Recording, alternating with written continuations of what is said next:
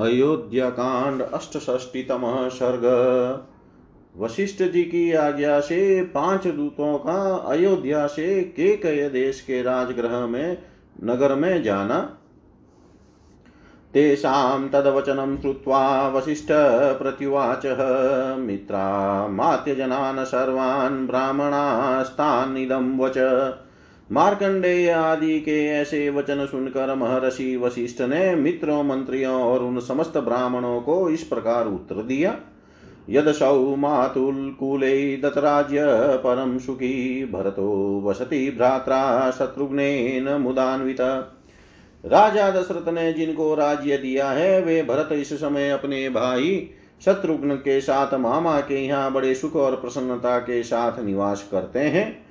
तच्छीघ्रं जवनादूता गच्छन्तु त्वरितं हयै आनेतुं भ्रातरो वीरो किं समीक्षामहे वयम्। उन दोनों वीर बंधुओं को बुलाने के लिए शीघ्र ही तेज चलने वाले दूत घोड़ों पर सवार होकर यहाँ से जाए। इसके सिवा हम लोग और क्या विचार कर सकते हैं? गच्छन्ति वती ततः सर्वे वसिष्ठं वाक्यं ब्रुवन्। तेषां तद्वचनं श्रुत्वा वशिष्ठो वाक्यमब्रवीत्। इस पर सबने वशिष्ठ जी से कहा हाँ दूत अवश्य भेजे जाएँ। उनका यह कथन सुनकर वशिष्ठ जी ने दूतों को संबोधित करके कहा हे ही सिद्धार्थ विजय, जयंता शोक नंदन श्रूयतामिति कर्तव्यम सर्वानेव ब्रवीमिव। सिद्धार्थ विजय, जयंत अशोक और नंदन, तुम सब यहाँ आओ और तुम्हें जो काम करना है उसे सुनो। मैं तुम सब लोगों से ही कहता हूँ। पुरम राजगृह गत्वा शीघ्रं शीघ्र जवैर्हयै त्यक्तशोकैरिदं वाच्य शासनाद भरतो मम। तुम लोग शीघ्रगामी घोड़ों पर सवार होकर तुरंत ही राजगृह नगर को जाओ और शोक का भाव न प्रकट करते हुए मेरी आज्ञा के अनुसार भरत से इस प्रकार कहो। पुरोहितस्त्वां कुशलं प्राह सर्वे च मन्त्रिण त्वरमाणश्च निर्यायी कृत्यमात्यैकं त्वया। कुमार पुरोहित जी तथा समस्त मंत्रियों ने आपसे कुशल मंगल कहा है। अब आप यहाँ से शीघ्र ही चलिए। अयोध्या में आपसे अत्यंत आवश्यक कार्य है। मा चास्मै प्रोषितं रामं, मा चास्मै पितरमृतं भवन्तशांशिशुर्गत्वा राघवाणामितक्षयम् भरत को श्री रामचंद्र के वनवास और पिता की मृत्यु का हाल मत बतलाना और इन परिस्थितियों के कारण रघुवंशियों के यहाँ जो कुराम मचा हुआ है, इसकी चर्चा भी न करना। कौशेयानि च, वस्त्राणि, भूषणानि, वनानि च, क्षिप्रमादाय, राज्ञश्च भरतस्य च गच्छत। के के राज तथा भरत को भेंट देने के लिए रेशमी वस्त्र और उत्तम आभूषण लेकर तुम लोग यहाँ से शीघ्र चल दो। दत्तपथ्यश्चनादूता जग्मु स्वं स्वं निवेशनं केकयास्ते गमिष्यन्तो हयानारूह्यं समत्ता।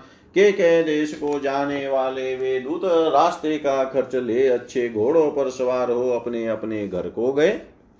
ततः प्रास्तानिकं कृत्वा कार्यशेषमनन्तरं वसिष्ठेनाभ्यनुज्ञाता दूता सत्वरितं व्ययु। तदंतर यात्रा संबंधी शेष तैयारी पूरी करके वशिष्ठ जी की आज्ञा ले सभी दूत तुरंत वहाँ से प्रस्थित हो गए। न्यन्तेना परतालस्य प्रलम्बस्योत्तरं प्रति निषेवमाणास्ते जगमु नदी मध्येन मालिनीम्। अपरताल नामक पर्वत के अंतिम छोर अर्थात दक्षिण भाग और प्रलम्ब गिरी के उत्तर भाग में दोनों पर्वतों के बीच में बहने वाली मालिनी नदी के तट पर होते हुए वे दूत आगे बढ़े।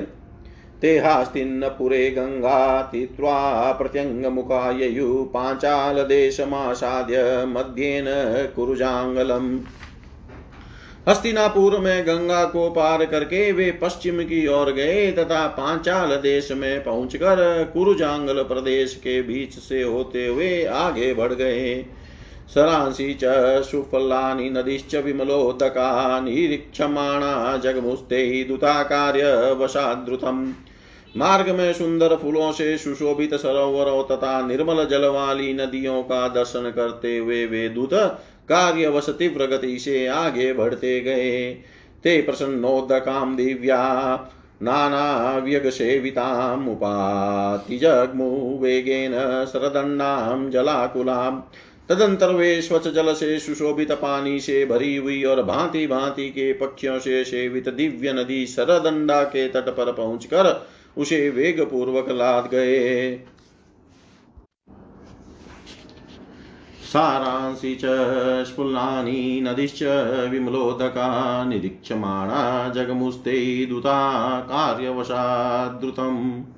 मार्ग में सुंदर फूलों से सुशोभित सरोवरों तथा निर्मल जल वाली नदियों का दर्शन करते हुए वे दूत कार्यवश तीव्र गति से आगे बढ़ते गए। ते प्रसन्नो प्रसन्नोदकां दिव्यां नानाव्यगसेविताम् उपाति जगमुवेगेन सरदण्डां जलाकुलाम् तदंतर वे स्वच्छ जल से सुशोभित पानी से भरी हुई और भांति भांति के पक्षियों से सेवित दिव्य नदी सरदंडा के तट पर पहुँच कर उसे वेग पूर्वक लांग गए। निकुलवृक्षमासाद्य दिव्यं सत्योपयाचनम् अभिगम्याभिवाद्यं तं कुलिङ्गां प्राविशन् पुरीम् सरदंडा के पश्चिम तट पर एक दिव्य वृक्ष था, जिस पर किसी देवता का आवास था। इसलिए वहाँ जो याचना की जाती थी, वह सत्य सफल होती थी। अतः उसका नाम सत्योपयाचन हो गया था। उस वंदनीय वृक्ष के निकट पहुंचकर दूतों ने उसकी परिक्रमा की और वहाँ से आगे जाकर उन्होंने कुलिंगा नामक पुरी में प्रवेश किया। अभिकालं ततः प्राप्य तेजो अभिभवनाच्युता पितृपेतामहीं पुण्यां तेरुरीक्षुमतीं नदीम्। वहाँ से तेजो भी भवन नामक गाँव को पार करते हुए वे अभिकाल नामक गाँव में पहुँचे और वहाँ से आगे बढ़ने पर उन्होंने राजा दशरथ के पिता पितामहों द्वारा सेवित पुष्ण्य सलीला इक्षुमती नदी को पार किया। अवेक्षाञ्जलिपानाश्च ब्राह्मणानान् वेदपारगान् ययुर्मध्येन् वायुकान् सुदामानं च पर्वतम्। यहाँ केवल अंजलि भर जल पीकर तपस्या करने वाले वेदों के पारगामी ब्राह्मणों का दर्शन करके वे दूत बाह्विक देश के मध्य भाग में स्थित सुदामा नामक पर्वत के पास जा पहुँचे। विष्णु पदम प्रेक्षमाणा विपाशां चापि शाल्मलीम् नदीवार्पितटाकानि पल्वलानि शरांसि च पश्यन्तो विविधाश्चापि शृङ्गान् व्याघ्रागान् मृगान् द्वीपान् ययुपताति महता शासनं भर्तृरीप्सव। उस पर्वत के शिखर पर स्थित भगवान विष्णु के चरण चिन्ह का दर्शन करके वे विपाशा व्यास नदी और उसके तटवर्ती सालमली वृक्ष के निकट गए।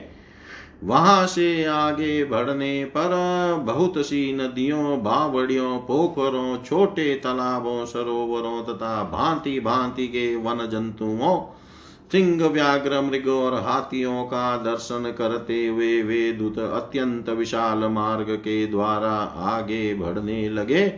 वे अपने स्वामी की आज्ञा का शीघ्र पालन करने की इच्छा रखते थे।